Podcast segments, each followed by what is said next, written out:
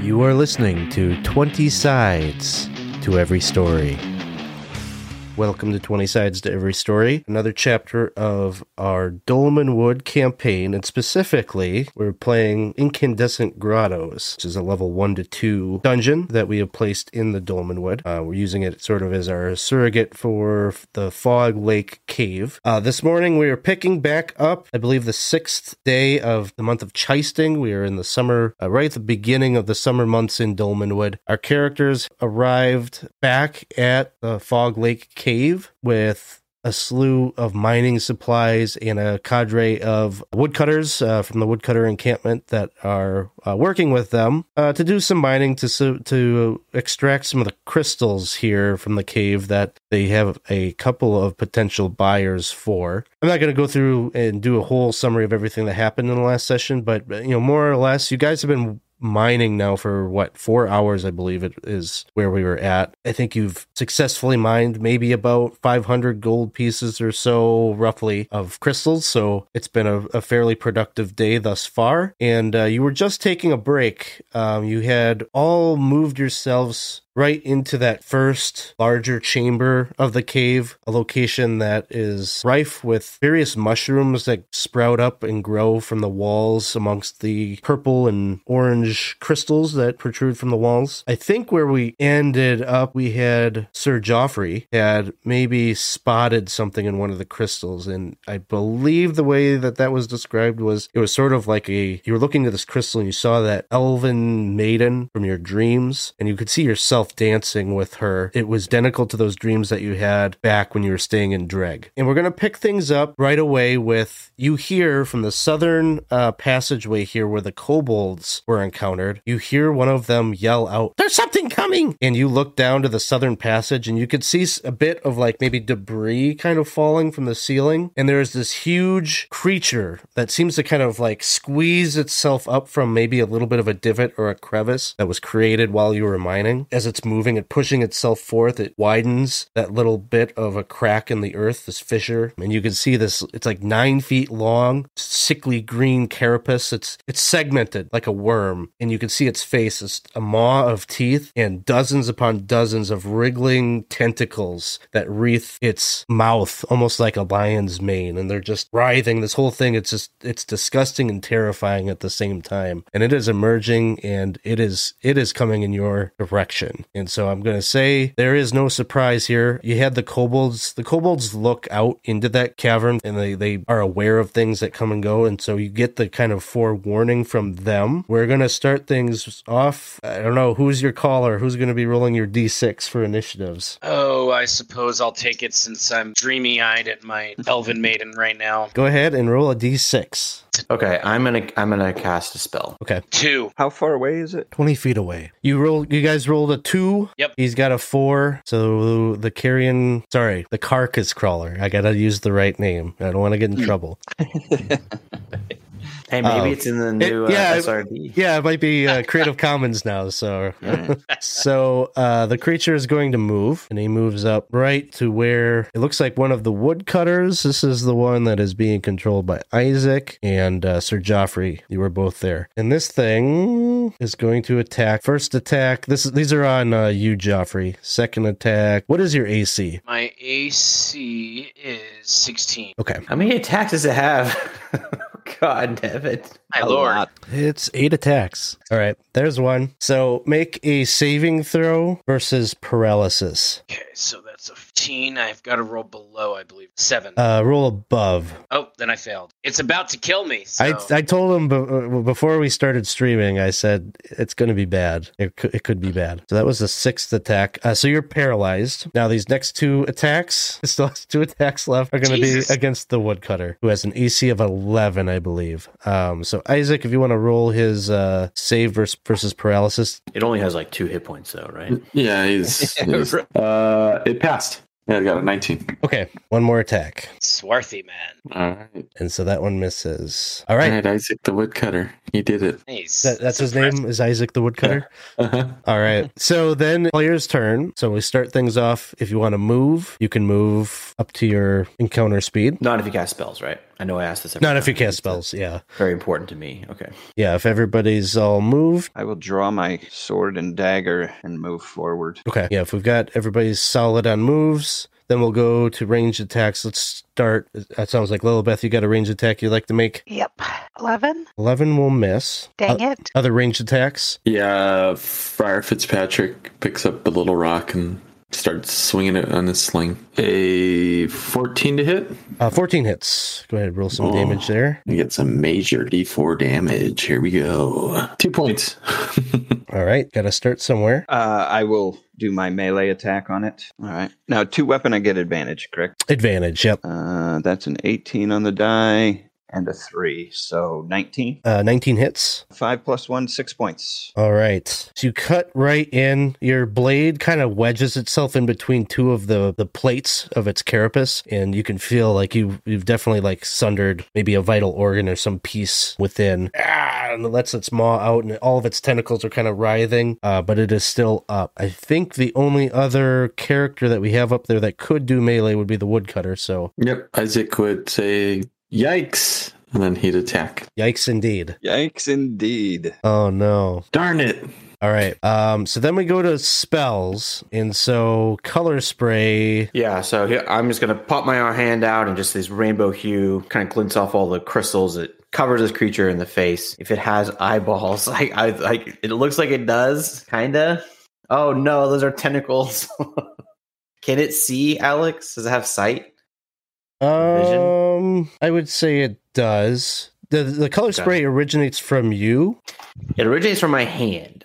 So I know we're in battle map territory, but I would I would kind of, you know, beseech the DM to allow me to say that I'm Okay. originating from me. Yeah, you know what I mean? Kind of like kind of angling it a little bit. Okay. But, I mean, if you want to say that I have to hit Thomas in the face, that's cool. Um, I will say that in this circumstance, you could probably get to it. So, is this one where it does or does not make a save? It does not make a So, save, right? You just it does not make a save. Okay. It's based on its hit die. So Okay. if it's a one, it's it gets knocked unconscious. I don't think that's probably happening, but if it's a hit die up to a three, it gets blinded for a number of rounds. And if it's a four or higher, it just gets basically stunned for a round. Okay. Is a hit die three plus, so it would be a blind situation. So it will be blinded for three rounds. Um, sounds good. To say if this is the only one, we just curb stomp the fucker. Do initiative. So, uh, Ryan, if you want to roll that d6. A three, Okay, uh, re-roll. I had a three also. five. All right, you guys win initiative. So start things off. Any movement? I'm gonna.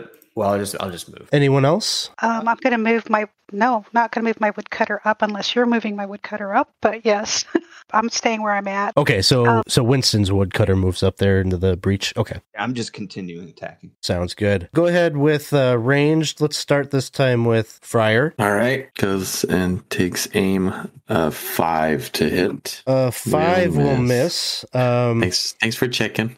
no, no, no. The thing I'm, I am checking something. I want to see because I think you guys would get a bonus because it's blinded. Yeah, we'll call that. I guess for now, I'll just say it's a plus four. Uh, a nine would will miss this particular creature, but Lillibeth Yes. Seven with the modifier. seven with all of your modifiers plus the four. Yep. Okay, that'll miss. Any other ranged? Yeah, I'm gonna try to sling a rock at it. It'd be a base ten, so fourteen. 14 will hit. What's the damage on sling? Is it D4? D4. Three. Three points. All right. I think that was it for the range. So we'll go to melee. Let's start with Winston, your woodcutter. All right, he's gonna hack at him with the axe, and it'll be a thirteen. 13 hits. Uh, two. Two. All right. There's definitely kind of a thick putrid ichor that like kind of squirts out from its body as it's getting hit with slings and axes and such. Uh, let's turn now to Thomas. Uh, it's a 10 on the die and a 15, so 19. That'll hit. And a 6 on the die, so 7 points. you again like you kind of just keep aiming for that wound that you had opened up and you you hit it again in that kind of vital part of its chest area and it it reaches up and just kind of lets out its death rattle as it kind of hits the ground on its back all of its legs kind of curling up on itself um it just lets out this terrible sound but you look down into the passageway and you can see another one emerge I shout to everybody, there's another one. Fall back. as you all are kind of taking taking in the scene. It moves and it squeezes its way out into the passageway, and then you see another. And then it even seems like it seems like it's like a whole nest that is starting to pour out from this passageway. And again, you look up and you can see like debris and rubble is falling down, and all of this like movement of these creatures like emer- emerging from the earth, and maybe partially from all the mining that you did in this concentrated spot. This whole passageway collapses down and buries the crawlers as they are emerging. The dust settles. This whole passageway is choked with debris and rubble, and it covers the one the one creature that you had slain is like just buried underneath the uh, immense amount of rock that has fallen. Well, I guess that could have been worse, but now we're trapped. Strangely, I don't think we are. There has to be a way out of here other than this one entrance. Joffrey's gonna kind of get up off the ground, having been staring into his dream crystal, and then quickly paralyzed. He sort of doesn't know what's been going on, and is like, "Oh, that that's that's the only way out, huh?" Now the thing is, jo- Joffrey, you're paralyzed. Still, Yes, and Oh, as is the other woodcutter. Oh, Oh man. I'll move Ah. over and pull uh, Sir Joffrey and the woodcutter back a little bit from the cave in. Friar, do you know of any physic that will help your brother's condition? First, he falls asleep during the, f- the fight, and now he cannot move. My brother, if you could hear me, you must be. You need to do better next time. And he's gonna. Uh, he'll look and say, "Well, would be able, but that would require a bit of blessing on my part, and I don't. I might uh, recommend we wait and see if he."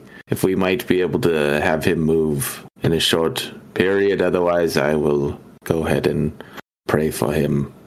My brother, who keeps on falling asleep when we have to fight. And he's saying that like I'm, I'm assuming he like sees you, just like he knows you're here. You can hear him. Yeah, I mean, he, he is breathing and everything. He's breathing. He's alive. So one turn passes because of the combat. Now it, it is completely dark in here. Do you wish to use something for your light source? Yeah, I, I kind of assumed, Alex, that we were doing something because we were in there resting, and it's pretty deep in. So I assumed that we had like the lantern out or something. Can we just say that we had the lantern going? Y- Yeah, that's what I'm asking. Is if what what are you using? So Yeah, I think the lantern probably like sitting in the middle of the group while we were resting and sitting down. uh, one turn. Who's tracking that? Uh, are you It's tracking four that, hours Joffrey? the lantern, right?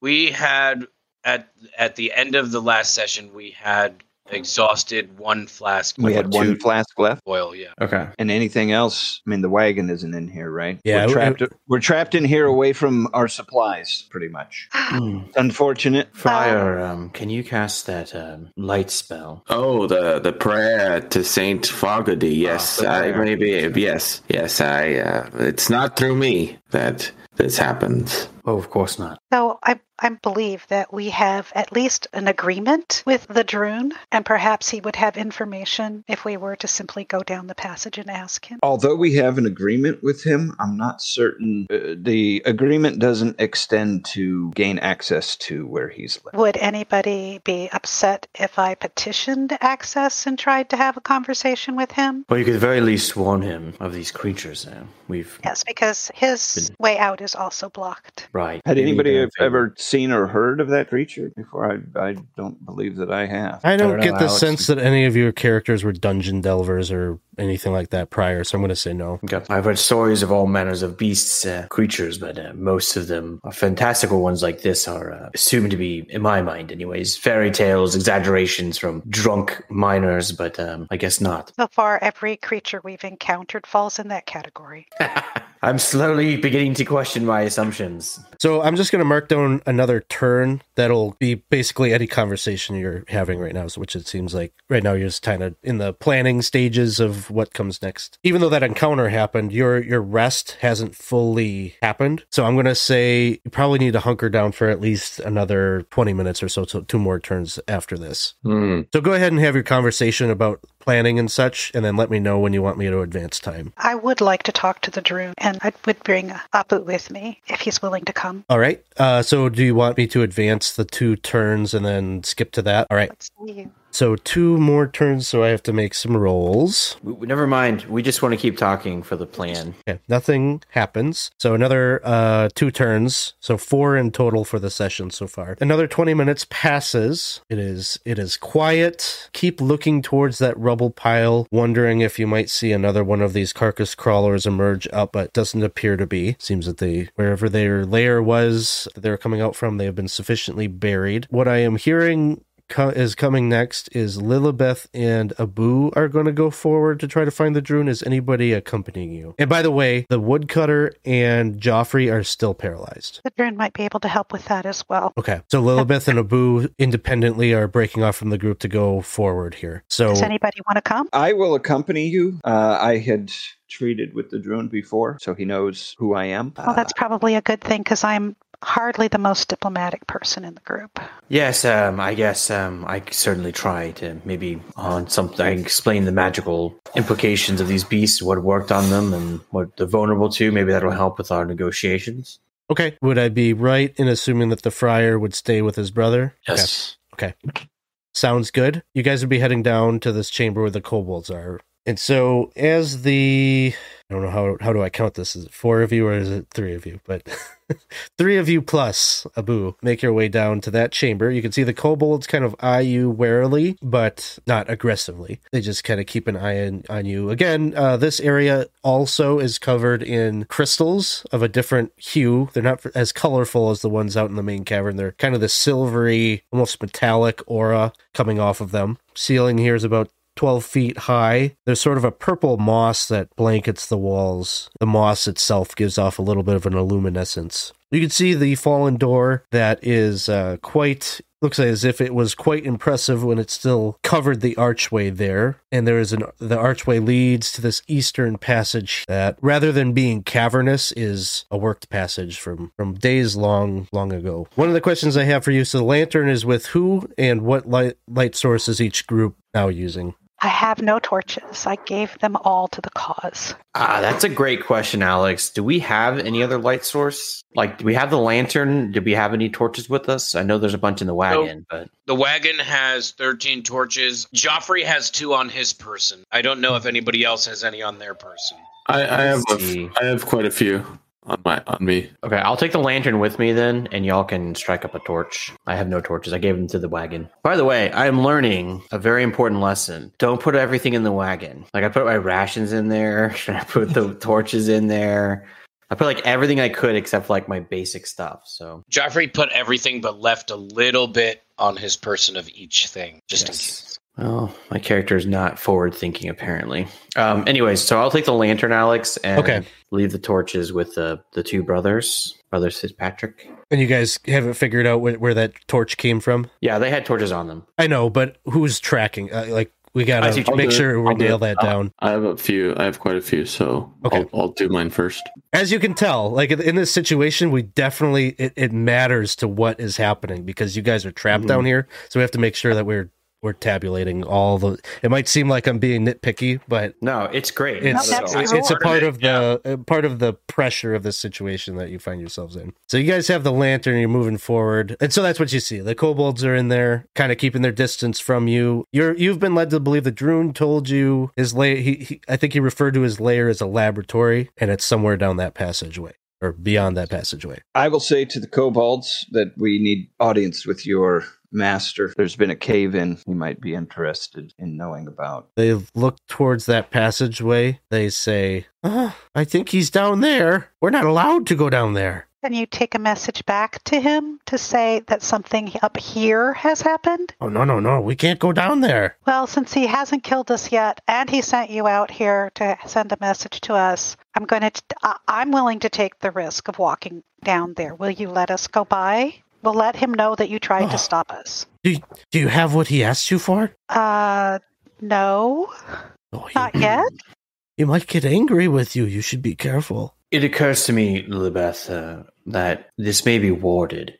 Uh, he may have some sort of traps in place. How would we know? Unfortunately, I put all of my heart and soul into that color spray, which had no use at all for anything. So I'm tapped. I have no way to detect anything. I might be able to look and see if there are, well, I can track things, I can find things. I'm not sure that I can find traps, um, but I could at least take a look. But they would can only be physical ones, not magical, as you can tell. And I point to my bald head.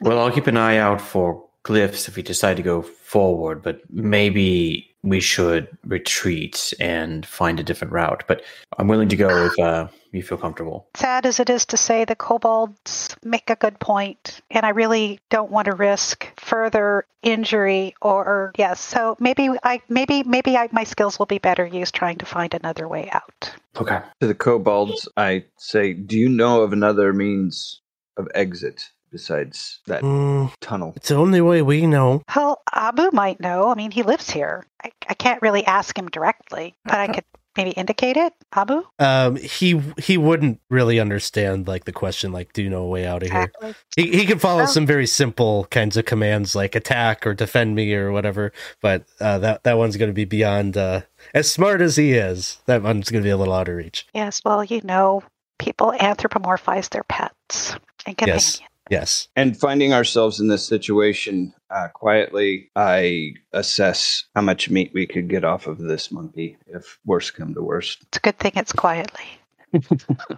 I'm also going to guess not very much. it's, Yeah. it's probably pretty wiry. Yeah. Although we might want to take a look at the crawler. Ew, yeah. Can we see its head or anything? Can we like examine it? Its head is about all you can see of it. The rest of its form is buried under the debris. Based on like the it. the juices and such that you saw squirting out of it, probably you don't want to eat this thing.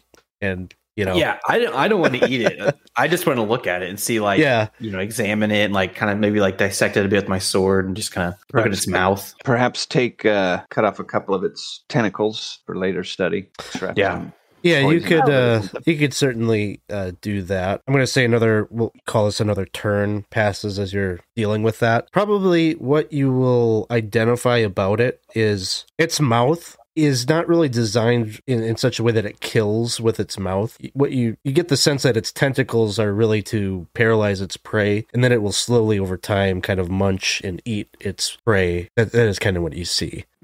horrifying. Yeah, but I will do like uh, Thomas suggests. I'll sever one of the tentacles if there's anything that slipped through, and just carefully, like with a you know a gloved hand or whatever, just put it into a bag and just say maybe we could maybe we can learn a little bit about this paral- paralysis effect for the future. Yeah, easy enough to do. Harvest a few few of those tentacles. So while they're doing that, can I? Um, I'd like to. I'd like to look for tracks at succeeding apparent entrances into this area, and so I'd like to start with the one where I'm standing next. That I'm standing next to, and Okay. just see if there are tracks. Uh, and then, go- Alex, could you confirm for me if that was six total turns? If that was an hour? Uh, we're almost there. Okay, because I have six, so maybe I'm one off. So that's a percentage. Uh, I failed. Okay. I will. I will say that that is happening on the same turn as the harvesting and the checking out of the body. So now you're back.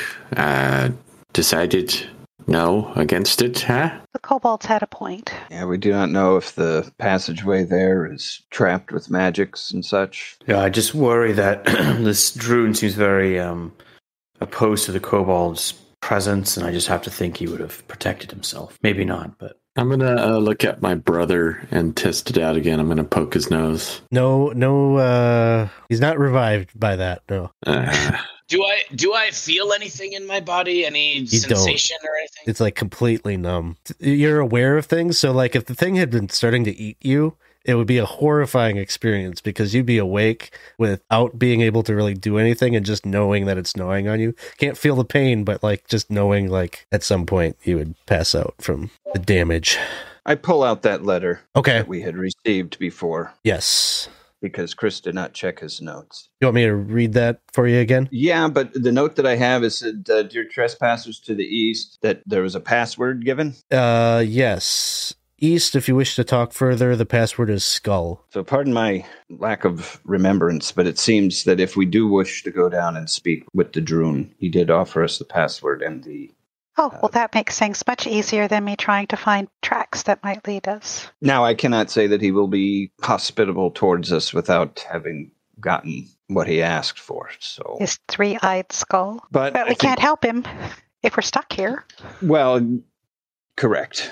But at least Well- if we if we move towards getting that, perhaps he knows another way out. So then I guess back to back to talking to our ally. Okay, so as what I'm hearing, you're going back to uh, three of you are going to go forward and try to find them. I am. Okay. I am. So I'm actually gonna. Well, They're walking Yeah. back and forth from Yeah. the door to the camp, over and over like a cat.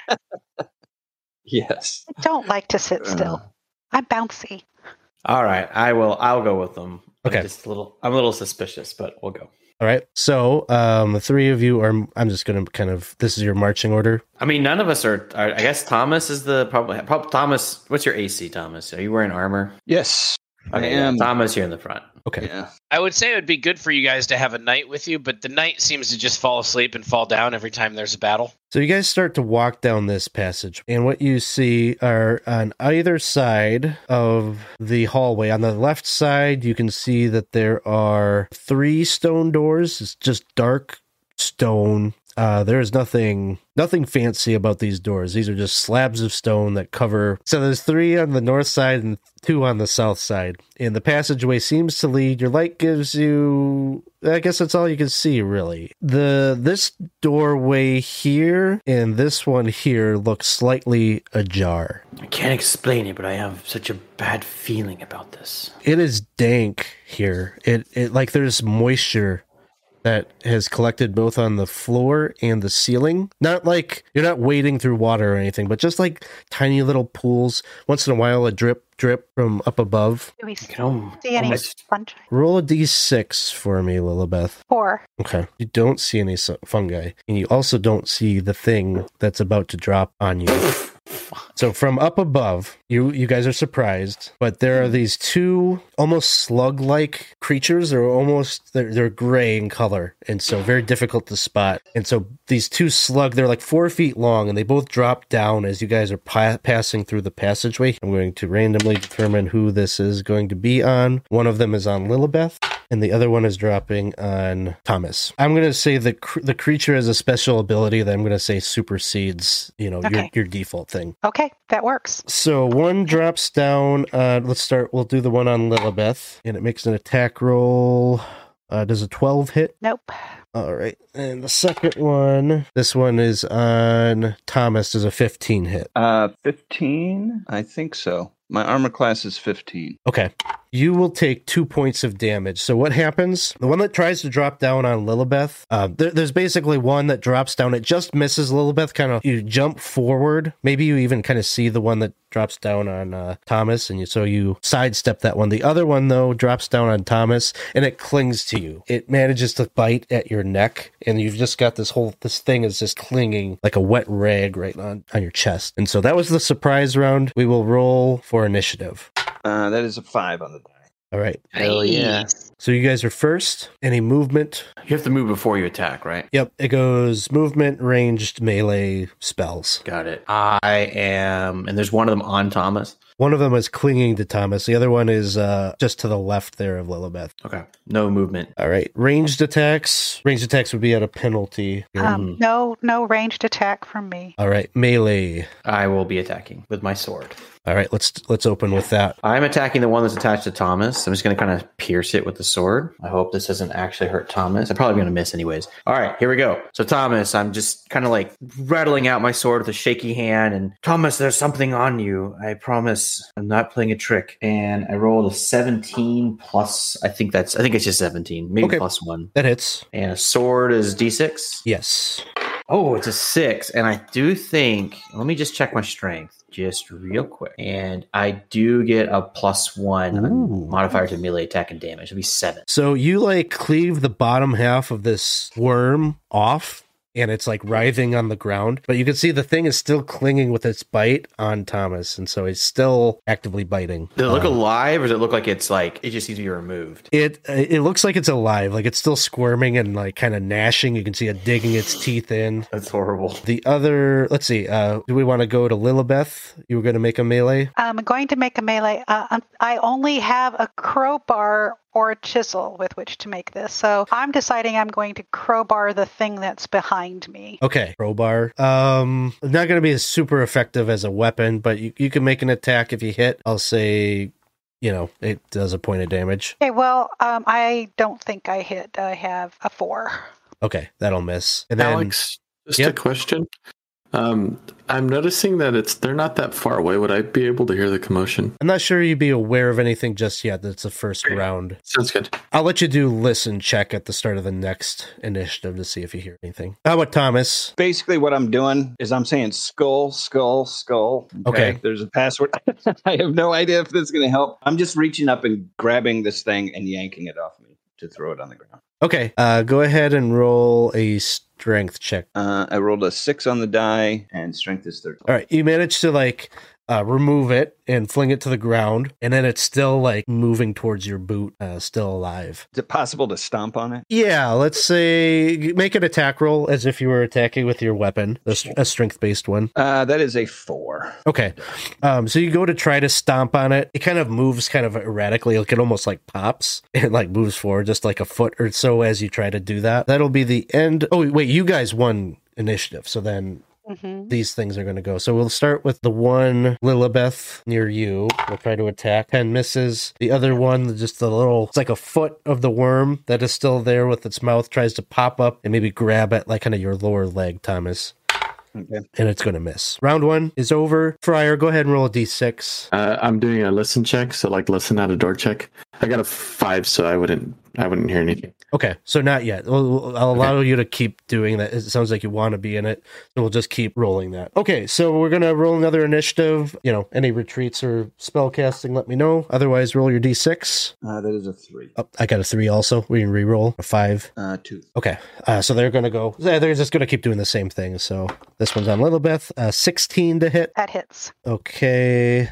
So it attaches to you three points of damage. The other one, Okay. Thomas, is going to miss you. Um, so then it's your turn. Any movements? Any ranged? Well, I, I'm going to move back towards close to the one that's uh, attacking Lillibeth. Okay, staying within Fine. range of that one. Sounds like no ranged probably. So you go ahead and make your You melee. Oh, I'm sorry, Alex. I, I I I was being stupid. I would actually back up as far as I can go, and I'll go ranged. gotcha. Okay, go ahead and do the range attack. Okay, I'm gonna take a rock and just sling it. I'm gonna try to hit the one that's right next to Thomas. Okay. Miss tremendously. Is it- Uh, melee attacks. I want to try again with the uh, crowbar. Okay, At the one, well, actually, I have one on my throat, don't I? you do. Then I'm going to use my hands. I'm going to try and get my hands between it and my throat and pull it off. Okay, try to roll strength check. A one. Okay, I'm, I'm presuming a one is under your strength score, so you managed to do that and throw it to the ground. Yes.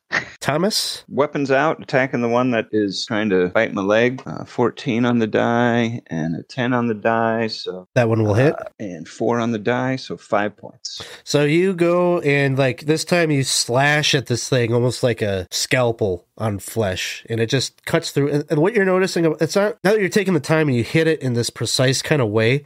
It isn't really a worm. Like it, as you cut it into it, and even like the other half that was like lingering there, it sort of dissolves and kind of becomes a pool of ooze. Um, and so it kind of loses its rigid form and just becomes more liquid. By the gods, I see. I think that's everything then, and that's the end of the round. Uh, Friar, go ahead and roll listen check. I rolled a one, so I hear. Okay, um, and so we will ask you for similar types, like uh, so when you hear, you do hear kind of the commotion a bit Mm-hmm. happening. What what is the Friar's reaction to hearing that? I would uh, I would assume like I was sitting. I'd probably stand, look at one of the woodcutters, and say, "Ow, uh, come with me. They might need help." All right, that sounds good. Uh, go ahead, roll that d6. See who wins the initiative here. I rolled a That is- two, got a six. Okay, so party acts first. Any movement that you wish to do I'll move to engage the one that Lillibeth threw off. sounds good. Um, back up a little bit further too. All right. if if if I could, I would move. I'd start moving down. Sounds good. All right, so that's that's their movement. Uh, any ranged attacks that need to happen here? Throwing a rock. All right, Lillibeth, watch out.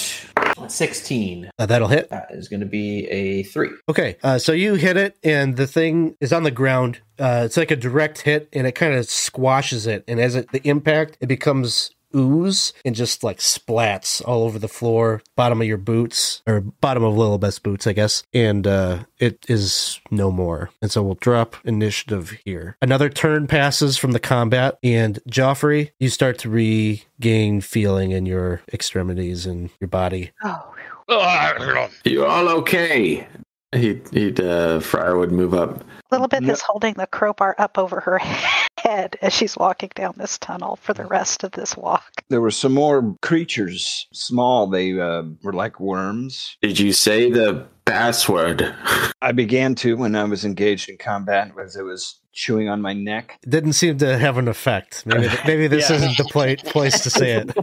We're a little worse for the Uh, wear, but I believe we're, we're okay. A little freaked I'm- out. I don't know if there's any more. We didn't see them the first time. As long as we or you, uh, don't get yourselves killed just trying to talk to this fella. Do you think we should abandon fire and seek a different way? Well, I heard the uh, the old lord of the dreams up there starting to wrestle around, so I'm not sure if uh, maybe we choose another path. Uh, it's up to you. I trust your instincts. Uh, you have good wisdom to the dangers in this area. I just do not trust the Drune. Perhaps, uh, perhaps we should have tried something like this before. And from here, I cup around my mouth and I holler as loud as I can down the down the hallway. Grimlock, we seek audience. And there is no response. Give me a give me a d6 along with your call out there. Uh, that is a six. Okay. So you kind of call out. There's a little bit of an echo that like kind of comes back at you as you hear your own voice reverberate through the hall, but there is no response. Do we go on, or should we perhaps wait a few minutes to see if he heard that? I don't know if he will call back, but he may come. Well, it seems to me that no matter what passage we take, it carries risks. This one, at least we have some knowledge of what those risks are, and there's a possibility of aid at the end of it. So I vote that we continue. But you, of course, will make up your own minds. I'm fine with continuing, but uh, I do say let's. I do say let's give it five. Okay. Let's give it five minutes just to see if, if he arrives. Okay. I'll say with the conversation and the waiting, we'll f- start another turn, and this is going to begin. This will be the start of our six in the caves. Um, Yep. so, so you wait the five minutes here nearby the kobolds. Nothing happens. He either has not heard you or is choosing to ignore you. And so, is it the consensus of the party that you would like to continue to try to find the Drune? I would like to try, but I'm not the party. I would like to have Abu come along. Perhaps if Is, he uh, across any of those worms again. Oh, Is that's what I'm- Geoffrey up up and moving around, Yep. or is he still Yep, kind of? you're free of your paralysis. Yeah, I think he's probably making some loud um, dad noises and kind of looking around, trying to figure out what's what's going on. You know, he kind of got lost in a dream, got paralyzed, and he's just sort of waking up. and and you'll kind of hear him walking and be like, oh, "What are we? What are we doing? What is going on here?" Well, we were trying to find the Drune um, to let him know about the cave in. The the only thing I've noticed is that um this passage leads in and we're looking to get out. I think, right? We want to we want to like sell these crystals and and, and our whole uh, everything's outside, right? If we continue in towards the Drune, we're going in the opposite direction of getting out. Well, And there are there are two other passages. Maybe we could at least look into those and see if they lead out somehow. Well, my case was that at least this is a passage with known dangers and the possibility of some information, knowledge, help at the end of the journey. We could try to dig our way back out and hope that there no more of those creatures are on the other side of our cave in. We have no idea how thick that cave in is. And the other two passages are unknowns. So we are basically just taking a chance no matter what we do. Well, I don't think digging out is going to work. It's quite quite a ways that passage. It's I would Collapsed. say you probably assess that that's a multi-day project. We've got other people in here who need to eat. My hope is maybe Abu can eat one of these things. The slime. Well, I don't know. Give it a try, Abu. He says no. right. Uh, does not That look. helps Food a us, little bit we shouldn't mouth. eat it either. we know that the monkeys came and went from this cave through the pool. When you came in to the main pool area, you saw that there were three tunnels. The one that you went in, there was one that led to the north, and there was also you had seen that the water went down. There was a, a stream, you know, that it went underground. So I just I just feel that if the the northmost path, for instance, seems like it if it doesn't wind around, could lead to one of those paths we saw when we came down to the pool. I, I, I'm I'm game to do whatever the Fair you know, point. Fair the point. team, I, I the team wants to thinking of do. Well, I'm know? just. I'm thinking that if we're going forward, it seems that we are going to an end where this person is just going to not. If he hadn't given us the information already to be careful going into this place, then what can we expect going forward? I think we just try to find a way out. Instead of hurting ourselves more, uh, I only am given limited power to help us if one of us gets hurt further. We've also got a considerable, you know, score of crystals at this point. We don't want to just leave them sitting unguarded as we enter into this dungeon. Well, I used to be cute, and I'm still pretty fast, but I'm not smart and only minimally wise. So I'm willing to do whatever you want to do, but just decide. Well, my vote, my vote is we take the northern passage. But I'm, like I said, I, I, this is a democracy. It's not a monarchy. So whatever the group decides, that would be my vote. Okay, so this is why democracies fail. Let's go north. just take heart, and it's going to be terrible no matter which direction you choose, right? Do keep in mind that we do know that there are troglodytes to the north. As soon as I found out this was a standalone module, I just was like, oh no. We're not just exploring a cave that we found. There's going to be shit in here. yes. So there is a fog lake in the Dolmenwood PDF. There is like a little bit of description about just like crystals, and like there's a little place where you can walk in and like look at the crystals, and there's not a lot of depth to it. So that's why I was like, you know, this would be a really good place to drop this uh, module because it thematically fits. It is a little bit of a departure from the what's in the hex. All right, so um, you all are gathering up together, and you're going to start heading north, is what it sounds like. Uh, I do have a question about the woodcutters. What would your directive for them be? Are they coming along with you? Do you want them to start digging as a precautionary thing? Sky's the limit as to what you want them to do. This is an operation. You keep mining. Can't see. Silver crystal. Righto. Can't see. It Speaking of which, would- on the seeing thing, guys, we've got two hours left on the um, on the lantern. I think it probably would be best to leave the leave the woodcutters here until we find a way out, and then come get them. And All right, I'm gonna take. I'm gonna take one. I'm gonna take Isaac's going.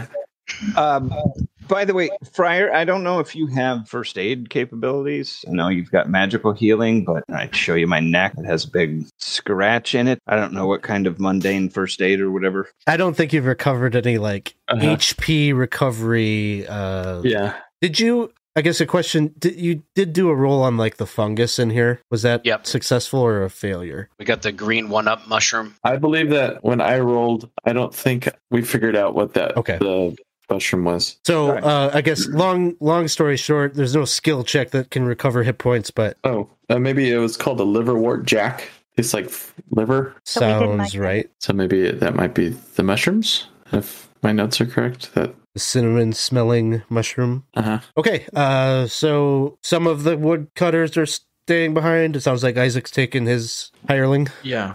I'm going to Yeah, leave mine behind to work. Okay, You're gonna leave him to work.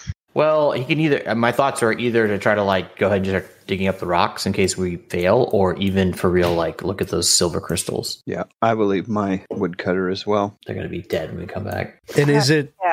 is it the case that you want them to start working on trying to get a way out or is it that they're mining the crystals yeah so i'm just wondering like what are they what are they doing or do you just want them to stay put are they not working I, I would recommend that we have them at least try to dig out. He would say if they stay, Okay. then they should try to dig out. Not we're not mining anymore. We're trying to survive, right, everyone? Yes. I'd say this one thing that I do worry about is that if they are making noise trying to get out, it could call stuff to them, Yes. as opposed to just holing up. We're going to find our way out of here. Just My be vote. here when we get back. My vote is we take them all with us because if we find a way out and that way out is where we find it, we do not want to probably come back for them. Fair point too. That's a good point. Uh, okay. and we're low on uh, means of light, so at some Just point they strengthen them. probably will be in darkness, which is probably not good. Okay. Yeah, yeah, bring them. Heading north. If if I'm aware that this some of this these mushrooms are edible, uh, then I would definitely try to grab a few before we left. Do you know that they're edible? I just know that my notes say that they're liverwort jack, and it tastes they taste like um, They, s- they smell like cinnamon. oh okay then they must it must not be that then I don't think okay I don't think anybody has tried one. Feed one to one of the woodcutters. What? Like, See, see if Abu finds it appealing. there you go. I, I, I mean, you're gonna have him eat If Abu was going to eat any of the mushrooms, he would already be eating them. You saw what he did with our iron rations and with the seaweed. Abu, will you eat So- the mushroom? Yeah, he's he, he's the he's the monkey in the coal mine. Let me understand. Uh, you are willing to eat one of those gross tentacle creatures. You're willing to feed Abu a slime worm shapeshifter, but a mushroom? I don't want to kill him. He told me very clearly he wouldn't eat this. So if he tells me he's not going to eat the mushroom, that would be a hint. Oh for no him. no no! That was in that was in relation to the slime monster. Not he wouldn't eat the slime monster, but uh, Right. But he showed he, him. he maybe would be willing to eat the mushroom. So you want to feed Abu the mushroom or no? Which we have many mushrooms still in this space, right? Just keep feeding him, and as long as they're not killing him. Yeah, there, Well, there there's I'm- plenty I'm plenty of this offer him- fungus, but um, I think this one was a special one that grew. Okay. Right? Am I misremembering that? This is the special one that grew that Geoffrey had found. It seemed to be alive. It screamed when he pulled it off the wall. Yes. what could So possibly go wrong? yes, that's my thought about this as well. So can we hold the green mushroom out to him at least? See Sure. what he does. Oh oh oh! Huh? Oh darn it. Um so I'm I don't have a knife or anything to cut anything out of it. I really don't want to risk him. Yeah, I don't. I don't think we should maybe use it yet or whatever. But I, the fact that he's willing to eat it, I think, gives us some information. And there were there were still like twenty two other monkeys out there. If this one Oh. does not make it, Hmm? Um, it doesn't work quite like that. There's a real bond here. oh okay. My apologies. Thank you. All right, so it sounds like uh, holding off on that for just now. Okay, one of you has a lantern out. I think that's uh, Weymund is holding that. And so you begin to move uh, to the North Passage here. What you see as you come in, there is a very interesting looking, I guess we'll call it a statue. It's basically just a pillar, like a column, eight feet tall, um, almost almost hits the ceiling in here, which is about maybe 10 feet overhead. But this structure, this sculpt, uh, it kind of looks like it's carved from stone, and it is just a pillar of skulls that appear to be stacked kind of around the column all the way up. Human skulls. Hmm. And it sits on a plinth of black marble, and then there's the tunnel continues up to the north. What could possibly be wrong with that shrine? There are still crystals here. Uh, the crystals in this chamber are white and aquamarine, coming off the ceiling and the walls. These skulls, I mean, do they look to be like mortared in around this, or more like just stacked? As you're looking at it, so you're going to go up to the statue and examine a bit closer. I will. Examining the skulls, you get right up there with like maybe the light, and now you're looking at this. They look like they're real skulls. They look look like the real skulls, kind of like they're like shelved within whatever's behind it. But there's so many of them, you know, that they all kind of rest on little ledges and are very meticulously stacked in such a way that you almost feel like you don't see any mortar or anything that's gluing them into place, and you feel like if you reached out and grabbed one, like you'd be pulling it loose, unless it's unless it's adhered on the backside or something like that. But as you're Are doing they- that, you also notice that there is on the northern side of it uh, something is written there on the stone floor in red, but it is. I don't think any of you will understand what it says, but you could rattle off languages that you know. If Doppelganger. Really is that one of yours? Yeah. Um, it, it does not apply here, but I'm just like doppelganger. Really? Is it liturgic? The the is No. It the, uh, It is- no, it's not. It's not the language of uh, the It's- one true God. like smeared in blood. Like thou shalt not touch skulls. Elvish? old. I have old Woldish in, in addition Okay. to regular Woldish. Yeah, oh, wow. As, as do I. I have Elvish. none of you understands, unfortunately. But The language of neutrality. ooh, just once I want to see someone use alignment languages. I've never had it come up in any of my campaigns. I don't think. I'm just imagining someone who has the language neutrality smearing language and something in blood, like on the wall. it just seems very not neutral around their skull shrine. We know it's gonna be something horrible, right? It's going to be horrible. Well, I mean, I think about think about all of the cultures that revere their dead by carefully true. bones. and smearing messages in blood on the wall. But they're they're paeans to their courage and strength. Sure. Okay. Fair enough. I won't judge Lillibeth. Um, There- I think we should get the hell out of here.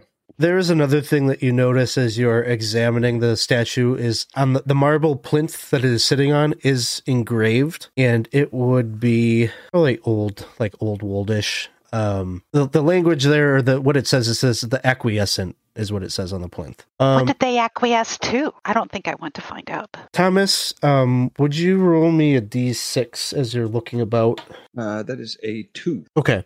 So another thing that you notice as you're looking around here is that an, a couple of those skulls, as you're looking at them to see if they're mortared into place, um, you got the lantern out. In a couple of the skulls inside them, you can see kind of a glitter, like the light catches on a reflective surface. And uh, inside, you can see. You probably noticed this on five of the skulls that there appears to be like a gemstone or something that has been like placed inside the skull. Are any of them ruby, red? They are dark gems. Roll roll a d6. Okay. Two. One of them is. I'm going to look at it closely. So you got the lantern up, you're peering inside, you can see it is a very valuable looking ruby. Uh, you would probably guess it's worth at least 250 gold. It's it's like it's not just like a rough gemstone like it is um, you know, hmm crafted by a jeweler's hands and Alex, how dare you do this to me? Uh, I'll just say, um, Lillibeth, about those cultures that revere the dead, do you think they'd be very upset if I just were to put my hand in and take that, just take this one, one gem away from their memorial? Well, there's taking and then there's asking. There's borrowing as well. And rightfully reclaiming. There's lots of options to Now explain. choose which one you think is going to work best. I don't know anything about the rituals. Friar, do you have any insight into this? It's bad. I. it's not good. I don't see. I don't think we have uh, any uh, pillars of skulls and whatnot um, in our religion. So I would say no. Uh, I, I don't see any of those skulls moving yet. Uh, you are looking for. Did you find your your gem you're looking for? I did, and, and if we were to say this is something probably bad, we'd be defiling something that's defiled, right? Would the one true God want us to do this, destroy this? I'm sure it would be great uh, foothold getting rid of this vile pillar. The friar, does he want you to do it? Probably not.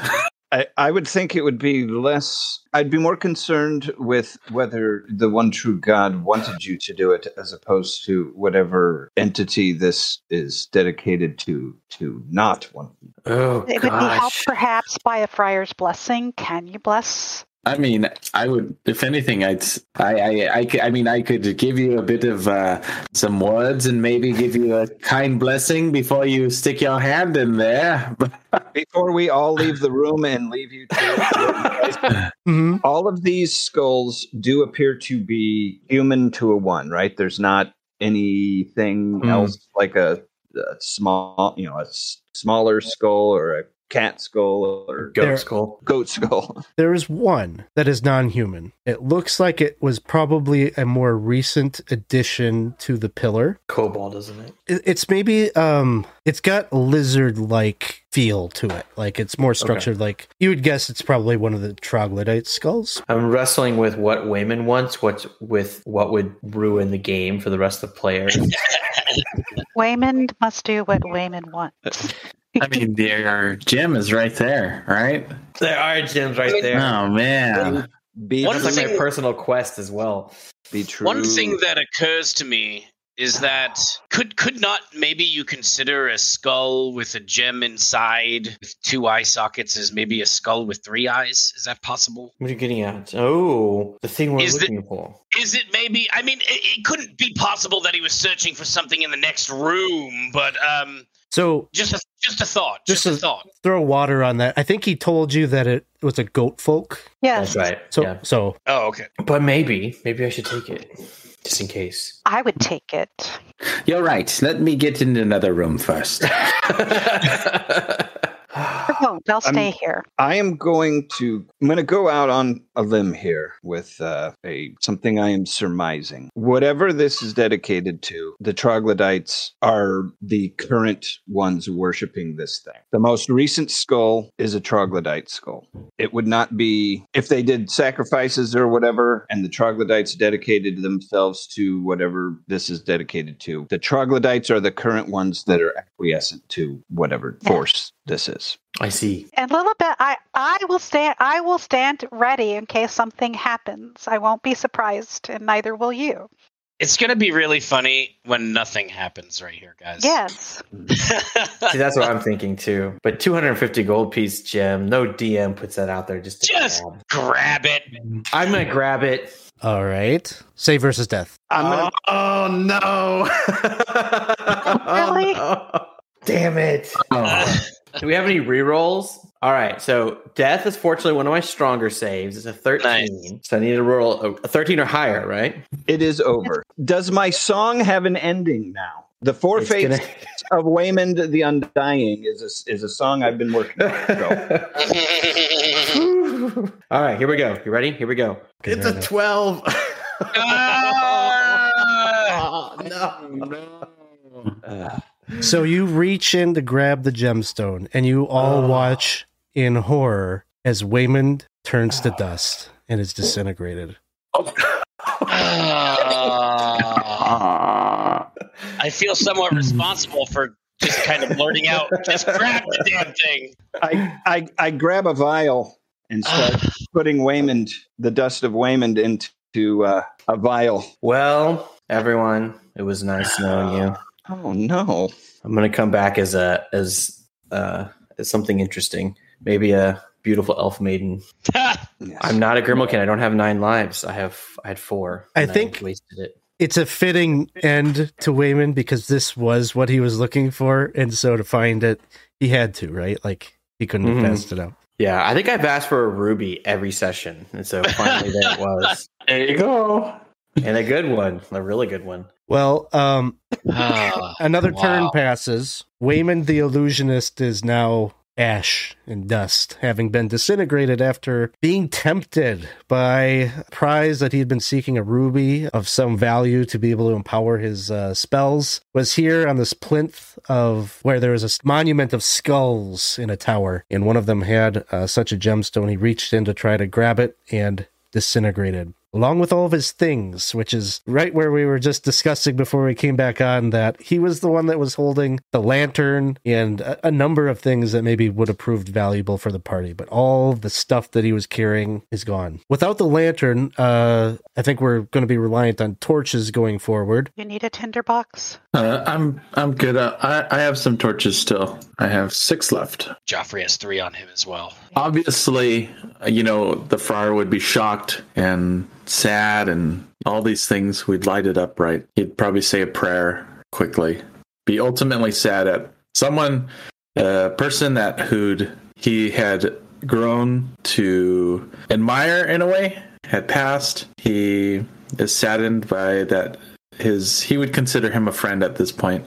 His friend that gave him an opportunity to reflect so much on his own life and his choices he's made had passed. So he'd say all those things in his kind of spiel and sermon and prayer. Okay. And Thomas would, uh, while he was saying that or whatever, as he was collecting the vial, in a bit of reverence or whatever, would be bowing his head as he was saying the, the prayer. Lillibeth would not be praying. She'd be wiping a spot on the ground and taking out a bottle of ink and writing in modern Woldish, do not touch. Which is funny because that's what the other message says in Troglodyte. Gladites touched it. That's what happened. Oh well. Does my skull get put on the plinth, or is it disintegrated? Gone. It's just, it's it's you know uh, that's a good point. I like that. I, I think the skull is still there. The- like everything except the skull is still there. Everything is gone except the skull. Correct. So all his stuff and everything is disintegrated, but makes sense that, that that's how it would work. Geoffrey's grabbing his mace and he's trying to fight the urge to just destroy this pillar. He's so angry right now. He's he's definitely channeling all his um you know his grief over and and shock over everything that's kind of happened in this day, and he's just really mad at this thing right now that killed his friend. So I think um, probably a turn passes with the blessing. Probably just the recollecting yourselves uh, after having this happen. It would be traumatic to have to have seen this, and and further imposes on you the dread of being trapped in this place. Because at this point, seeing this leads you to believe that there is there is definitely something more to this place than just a pretty cavern of glowing gems and crystals and such. It, there, there's some history here, a very dark history that is afoot. After that time passes, would your destination be to continue exploring to the north? I think so. You move forward, uh, continuing to explore, torch light, giving you sight into yet another cavern. And here there are white and aquamarine crystals, similar to the previous chamber, all about the room, and another statue. This one looks to be a mass of little orbs that are purple and black stone. I guess more of a kind of more of a obsidian looking stone with kind of purple striations. And each one is formed into the likeness of a one inch eyeball. And so uh, you can see that that it is also uh, sitting on a black plinth. Having seen the previous one, you can see there's an inscription engraved on the plinth. This one says the honored servant. And all about the statue on the ground, there are these little like stone figurines, almost like like little maybe eight inch tall stone figurines of different shapes, different figures. A number of them are troglodytes. There's an ogre carrying a chest. There are two that are shaped like knights, three that are shaped like dwarves. One is a hooded figure that resembles uh, the Drune. There's a, did I say the female elf warrior? And then as you're walking into the room, there are a number of new stat little figures that are emerging from the floor, almost like in real time being constructed and forming from the earth itself. One that looks like each of you. Winston spits on the ground and says, Well, we better not touch any of that shit. And I'm gonna examine the one that looks like me. Not touch.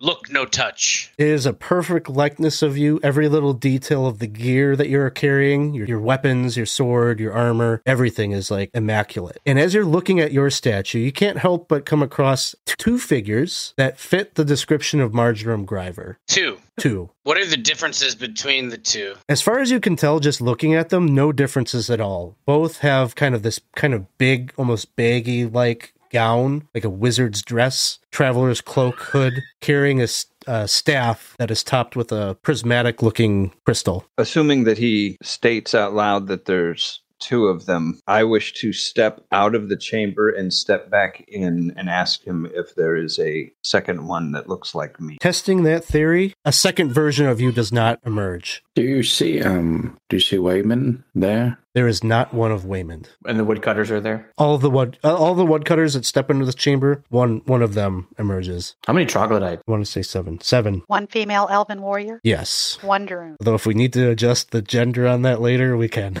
Okay. Kind of what I was thinking.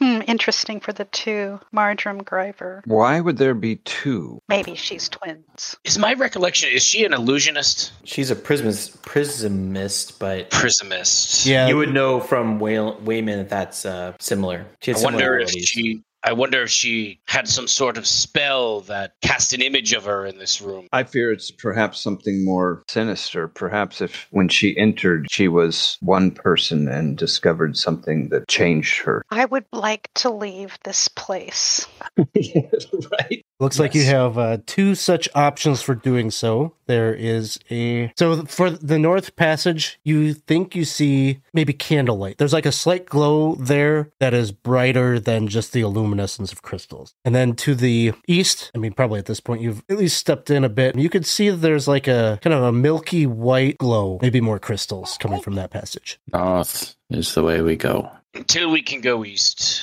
So uh, you continue forward, and here is where it's starting. It's no longer cavernous; it starts to turn into worked stone, like you're walking into something that was at one time constructed by some kind of intelligent life that lived down here. As you move into this chamber, there, there is like a light in this room, but it is not coming from candlelight. There are sort of these puff balls that cling kind of like floating in the air towards the ceiling of this chamber almost like some kind of like mold or something or a seedling or something that is just floating in the air and, and creating some luminescence on the area here. Towards the, I guess, the, the western side of the chamber, uh, you're struck by the sight of a middle aged woman who wears embroidered finery of purple with gold trim, a prism topped staff. You can see there's a bedroll over there and, you know, some, some miscellaneous things, a wicker basket that appears to have some forest roots and berries and mushrooms in it. Uh, the woman is sitting kind of by herself and she stands and grabs her staff as you enter into the chamber. Uh, Uh, she looks at you all and says, I, I, I would presume you are customers or have come to find me looking to buy mushrooms or crystals. This is sort of unorthodox. Usually you would not enter into someone's private chambers, but I suppose it's been a bit of time since I've been out selling. So what is it that you're looking for? Was her likeness in any of the statues in the other room? Yes, this is who you. This, this is a spitting image of Marjoram Griver. You sell herbs? I have herbs. What malady do you have that uh, maybe I can forge something up for you here? I've got, I've got, I've got a bit on me, but Friar, do you have any idea of what kinds of herbs that might be useful for us? As far as and we, I mean, from what we know, like this is what we're we know that the, who this is, right? Like as far as the player, the characters. yeah, I mean, you you got a description of her. Like you you, you have all of the information, right? Like like you knew that she was out here. She's clearly wearing like everything. Apparently, hasn't done a great job, maybe disguising herself if she was to be undercover. Uh, although. I guess Uh-huh. you don't know that that was her goal. She's got a staff with a prism, prism on it, like unmistakable. As far as herbs and what do you sell? Oh, you you you you sell these mushrooms and whatnot. I do. Oh, uh, may we enter a little? Uh, may we come in? We apologize. We are coming into your. Yes, yes, yes. Step in. You're here. Let's make a deal. There's a, Uh, oh, sure is a lot of you.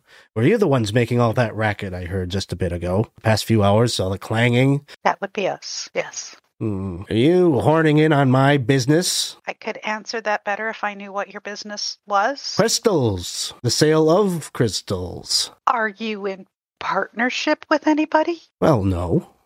It's just me. Do you have like claim staked that would be known in the wider world? My claim. I'm telling you now that I have I have claimed this. You wouldn't rob an old woman of her livelihood, would you? Depends on if the old woman would rob me of mine. Finders keepers. I was here first. Hold on. Let's not get in an argument about this. We we we we are just coming. We are passing through.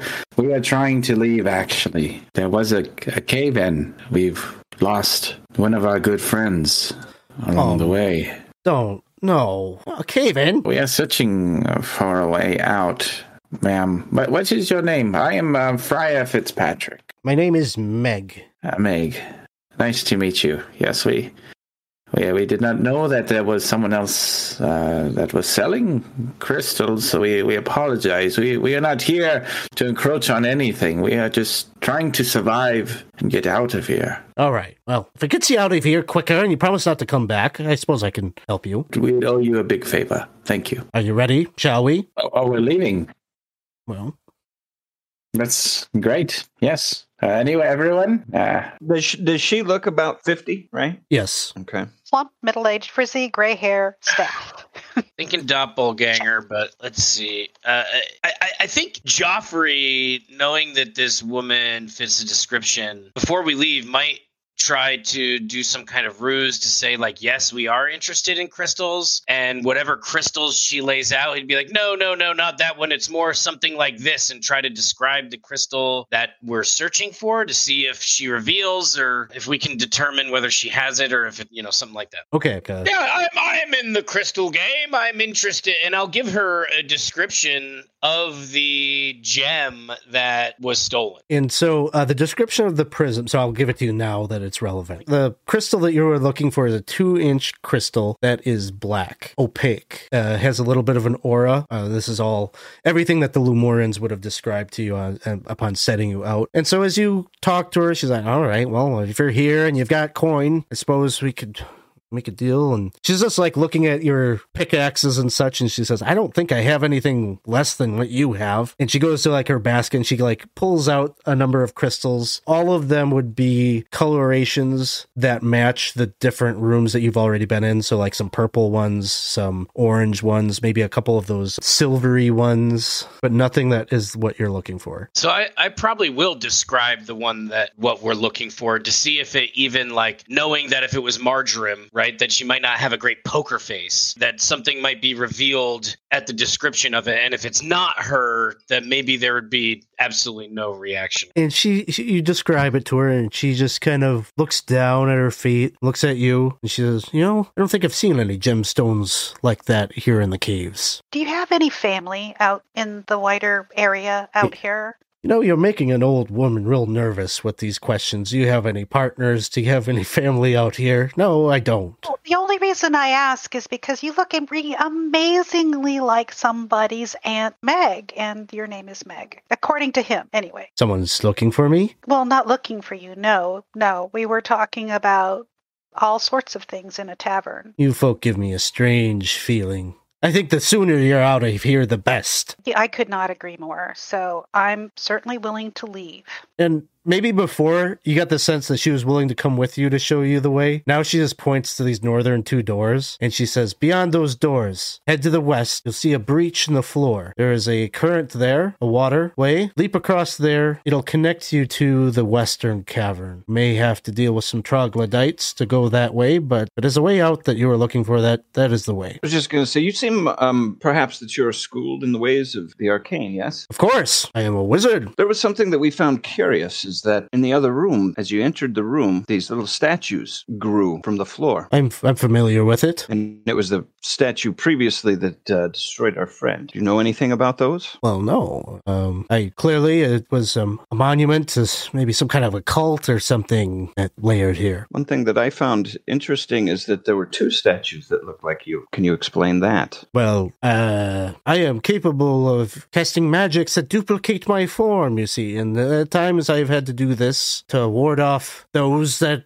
enter in here, you know? I'm just an old woman off by myself. I have to defend myself. Well, I believe in honor of our fallen friend, and I wink at everybody and draw my weapons and go at her, Okay. attempting to knock her unconscious. Thomas suspects this is actually not her. Yeah, Geoffrey is convinced it's not her because he th- he thinks that once he just flat out described the gem, that Marjoram would have either showed her hand or looked real nervous. Something something would not just like oh humdy ho. I'm going to say she's not surprised because she's already on edge. And so as you draw your sword, that's where we will roll initiative. She's going to retreat. So I'm declaring that she's she's going to try to retreat as this happens.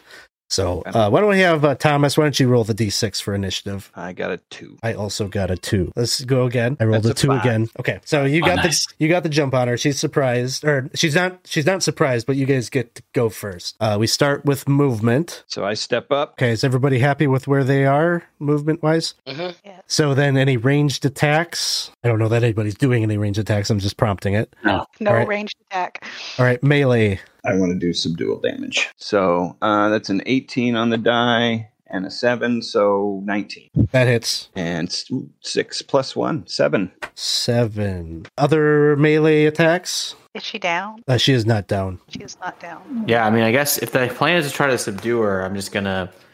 Winston will walk up and spit and try to bonk her in the head, non-lethally. Back in the hatchet. the back of the hatchet. Go Yeah. to sleep now, strange lady. Roll two. Okay, that'll miss. Anyone else? Okay. Isaac the woodcutter does a point of damage, it looks like. All right. Yeah, Chris the woodcutter is not real bright, so he's like confused in the back.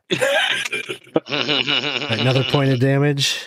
All right. Sounds like that's everything. She's retreating. So you didn't quite get her. She's going to run, I think, through these doors. I'm going to say what you hear big splash. And you can hear water, like you can hear you can hear moving water just up ahead. Is the friar bringing the lights up? And so you have Yes. you're standing in a 15 foot wide hallway of worked stone. To your east, you don't hear anything. It's silent from there. Go ahead and give me a listen check. I'm actually uh, pretty decent at that or something, I think, with my. You've got a boost to that. Yeah, go ahead and you'll be the one to do that then. I don't know what it is, but I rolled a two. Let's see here. Okay, so you're going to hear something then. You hear the sounds of kind of croaking frogs, a number of them just ahead in the darkness. Large, a lot of bass in those croaks. And is everybody moving up? Yeah. And so I think the question here is going to become, you know, do you want to pursue forward? You can hear that there's probably some kind of a threat up ahead, and you've got a pretty good sense that that's the direction that she went. Or there's this other passage that could be explored as well. Now we heard the splash over here. Yes. Um, I'm gonna keep pursuing. Okay. So as you move ahead, and I think you've got light at this point, you can see there are two giant frogs that are looking down. Um, there's like a break in the floor here. Um, and it looks like they're looking down. They're kind of croaking and backs turned to you. They're not really observing you too much until the point when uh, the light kind of comes up and they're starting to look over over towards you. I believe they're looking the way that she went. Of course, it could have been them splashing and not her. It did say the way out, right? Uh, did you not? Do you not believe her? Is that why you struck? I did not believe her. No, I fear that she's some type of well, either she was the one that we sought, or the one that has come to look like the one we sought and could give us information. Our directive was to retrieve her or kill her. That's why I struck. Well, uh, given the time, it's a it. Uh, maybe this is a good decision point to like leave you with that you could figure this out maybe before we start back up next time. Potentially be meeting a new character in the next next session here. Thanks everyone for hanging out here today, following along with our campaign with our our game here. A lot has happened, and as you can see, um, very can be sort of unpredictable what might happen in OSE.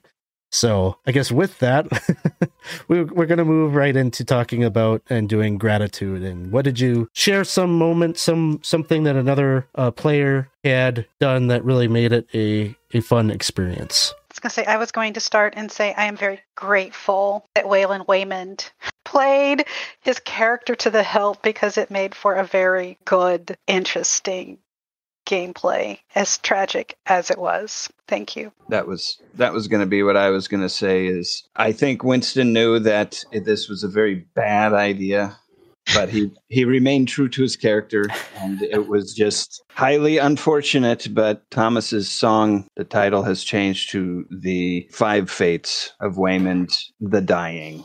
How, just think how he You're made that save. You know, It Correct. One mm-hmm. extra. It would have been one extra epic. story. yes. Either either way, it would have been it, it would have been the crux of the the the session. You know what I mean? So that yeah, for sure. I, I you know I would I, I won't be surprised if everybody's gro- gratitude goes out to Winston and Weymund today because that really when you when we think about this session, there's no way we're not going to think about that moment. You know, and and it would have been e- either way the dice went. So very cool, Yeah. very very awesome. Well, I appreciate that. I'll um I'll give a shout out to uh to Lillibeth. Uh, I guess to to Moreen, kind of having us explore down that path because that ended up being a, a fun. I actually thought a fairly fun encounter with little worm guys dropping on us, and we were able to kill some kill some bad guys. So that was fun, and it made sense too. It was like a logical decision. So hmm I, I mean, obviously, I was going to give my gratitude to you uh, because you know you did, uh, Winston. You're you, the player. You know, uh, am always up. Are always up to you know do what you feel right and what your character would do. So, and as a character, you know, the, he he was true to himself too, and me having a, like I said, and like what the friar said, like having that uh, a bit of interaction and kind of bit of pushback. It was a lot of fun uh, throughout the sessions to uh, kind of see how they would their their relationship kind of grew a bit as far as uh, I, I would feel maybe a bit more like mutual respect rather than just kind of being a bit off, you know. So I I I, uh, I really enjoyed uh, what you did, uh, not just this session, but throughout, you know, with your character.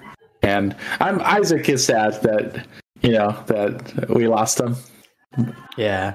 And he was becoming more and more religious. He was he was genuinely asking about the one true God at that end.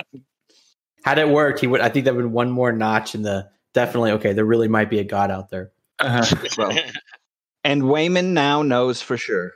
Now, Weymund. Well, Yeah. one way or the Yeah. other. That is true. Mm. Well, thanks everybody. That is going to do it for us here uh, on 20 Sides Every Story. If you haven't done so already, uh, consider joining our Discord server. Uh, that's where we can continue the conversation about this game, talk about other games, um, and potentially you could find yourself playing in a game with us, um, either through our community campaign that we run or or other uh, things that we sometimes pop up in our LFG channel. Thanks, everybody. We'll see you all soon. You are listening to 20 Sides to Every Story.